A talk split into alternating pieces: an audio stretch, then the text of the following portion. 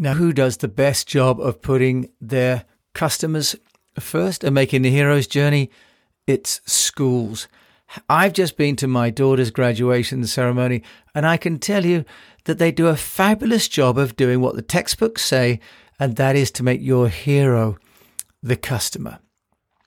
I'm going to share on this podcast how that makes a difference to you if you're running your own business because the hero's journey is a common narrative in theatre, movies, but also it's the best way to generate productive public relations for you and your business. Now, let's just think about that. When you're sitting there as a proud parent or grandparent, aunt or uncle, and watching your child about to leave their school, the teachers come up and they announce the children in order. And what they do is they celebrate the successes and the achievements of each of the children one by one and then collectively as well. We, as proud parents, we're part of the team, we're part of the supporting team for the children, but it's the children who we have all worked very hard to take from one place, beginning of school, to the end of a particular journey, in this case, going from the nursery school through to the end of grade six and getting them ready to go to the next part of the journey.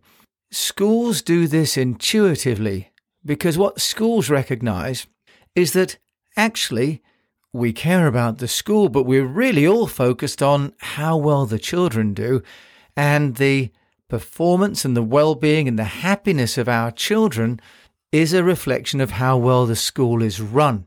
Now, when it comes to public relations for our own businesses, how many of us consider our customers or our staff or our partners in the same way. Most of us stand up when we're doing our public relations or advertising and we talk about ourselves. We talk about how great we are.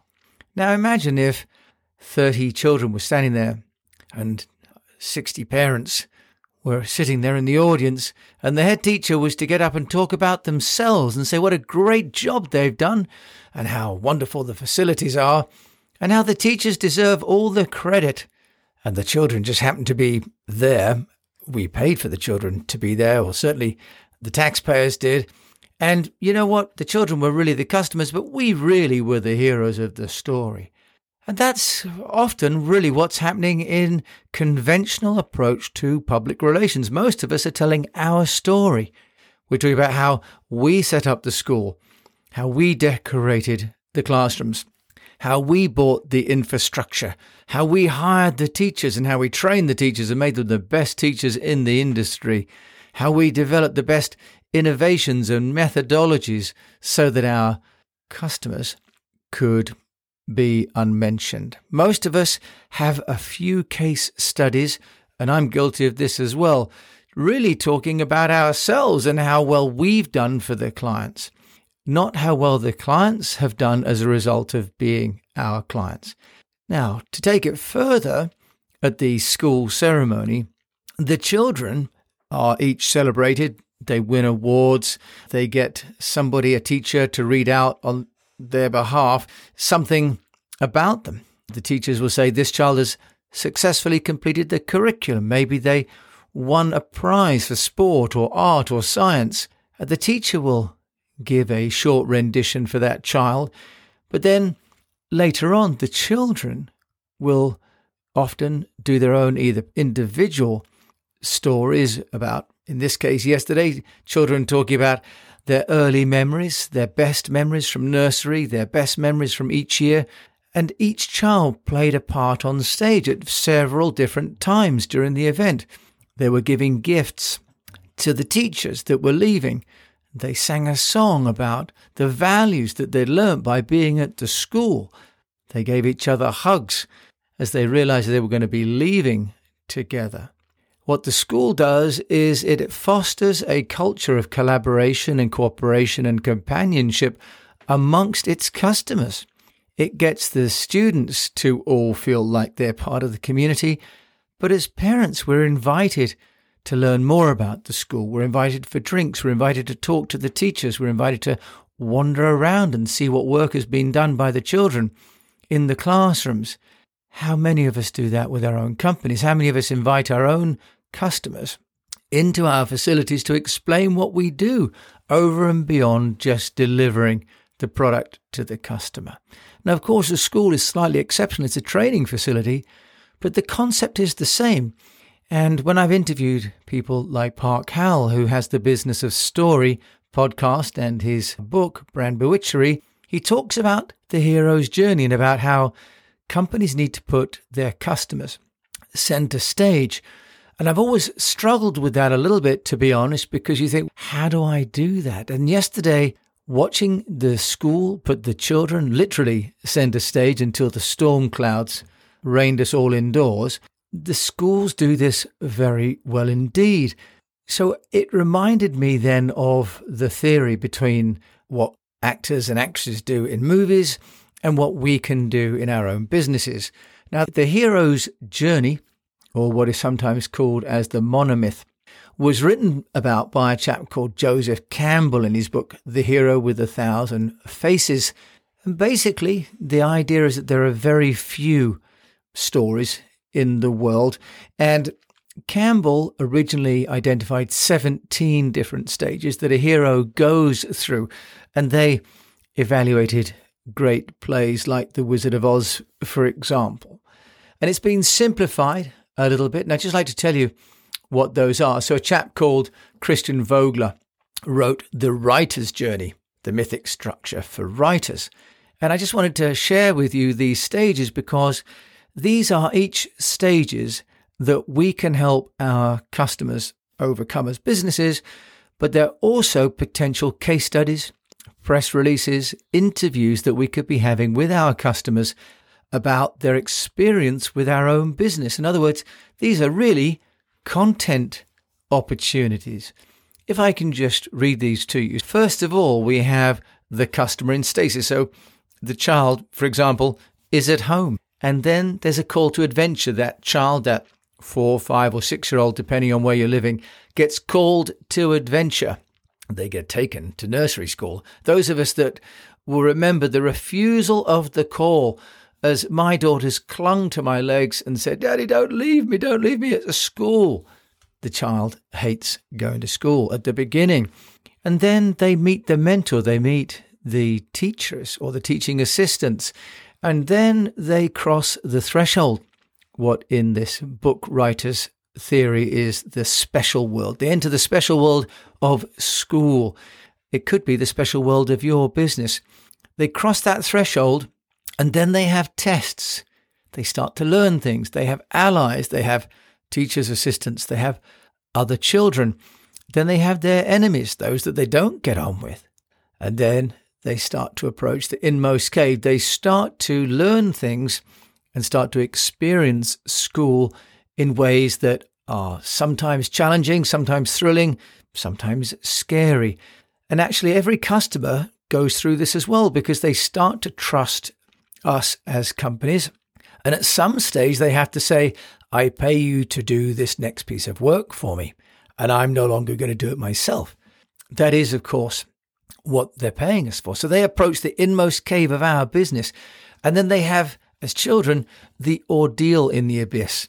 Now, in some cases, this is where the relationship isn't going so well with the client. So, how can we communicate with them about that? The anxiety of delays or product spec not being quite right. And then there is an apotheosis, there is a change as the client starts to change and move and grow with us.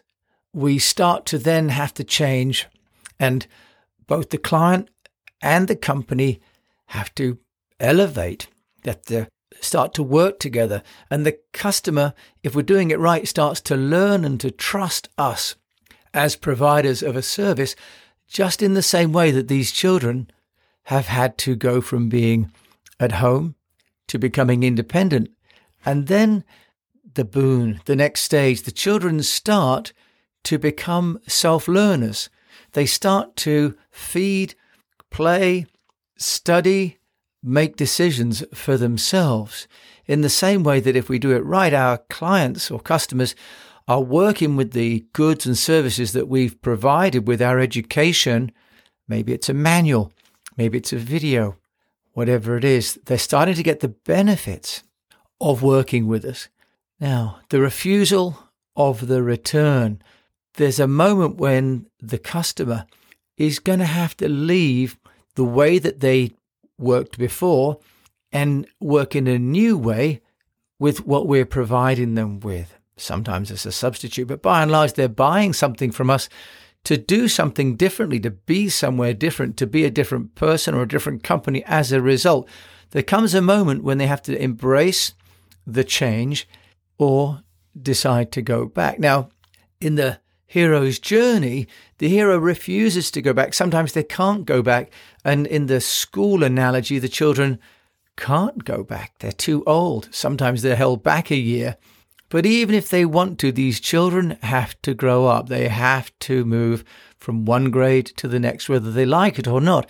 And what we're hoping is at school, the mentors, the teachers, and all the support staff around them are facilitating that growth so the children don't want to go back.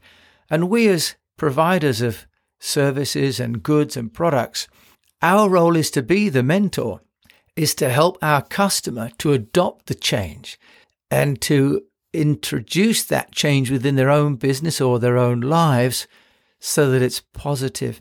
Just in the same way that our children, as they get to be more independent, start to decide they don't want us as parents to play the same role anymore.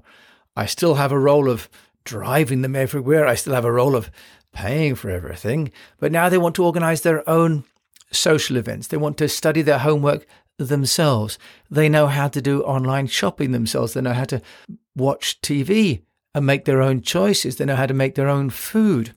They're all skills that I've taught them as a parent. And these are all skills that we are sharing with our customers in whatever way that is, whether it's through an instruction booklet or a video or an online guide.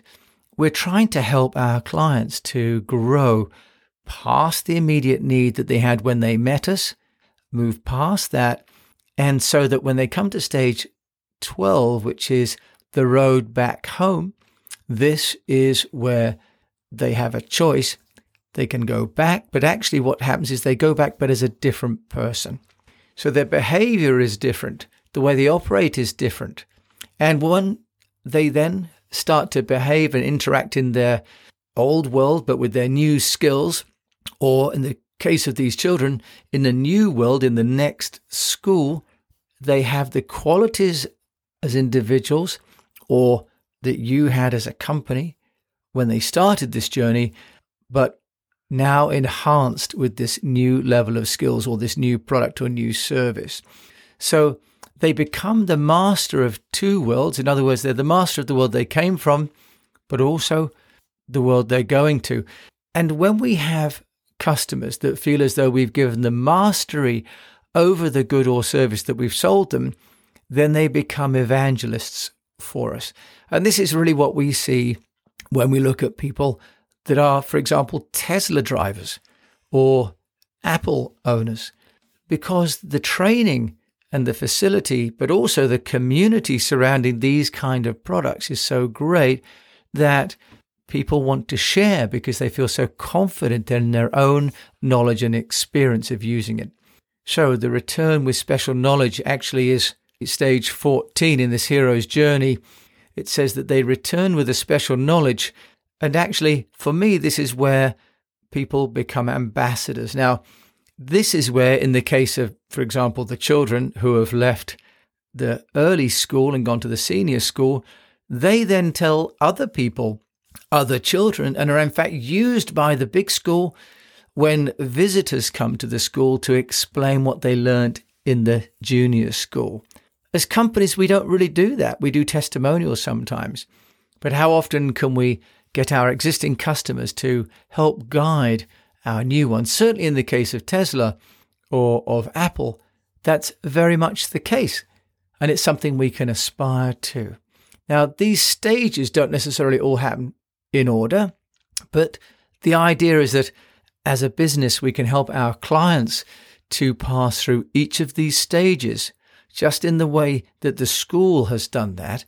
But again, the role of the company is to be like the head teacher on stage to coordinate, to facilitate, have the infrastructure, bring in the teachers, bring in the infrastructure, the learning curriculum, but not to put themselves center stage.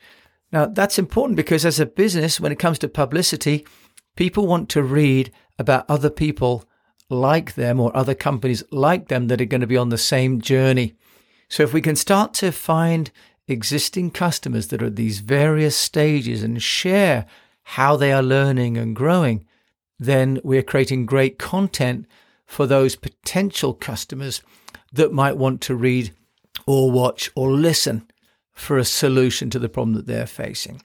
So the hero's journey, yes, it's for all those 11 year olds that are going to leave junior school and move to senior school, and all those 18 year olds that are going to be leaving secondary school for university, and all those people leaving one job to go to another, and all those companies that are going from one kind of service or installation to a new one.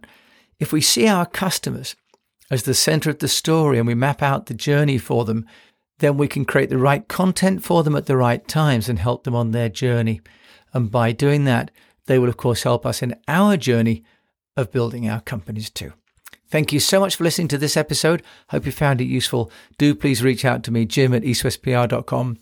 If there's anything I can do to help you, and come to eastwestpr.com and subscribe to our weekly newsletter, chock full of great tips and tools, free advice on how to get yourself noticed. Thank you so much for listening to this episode of The Unnoticed Show. My name's Jim James.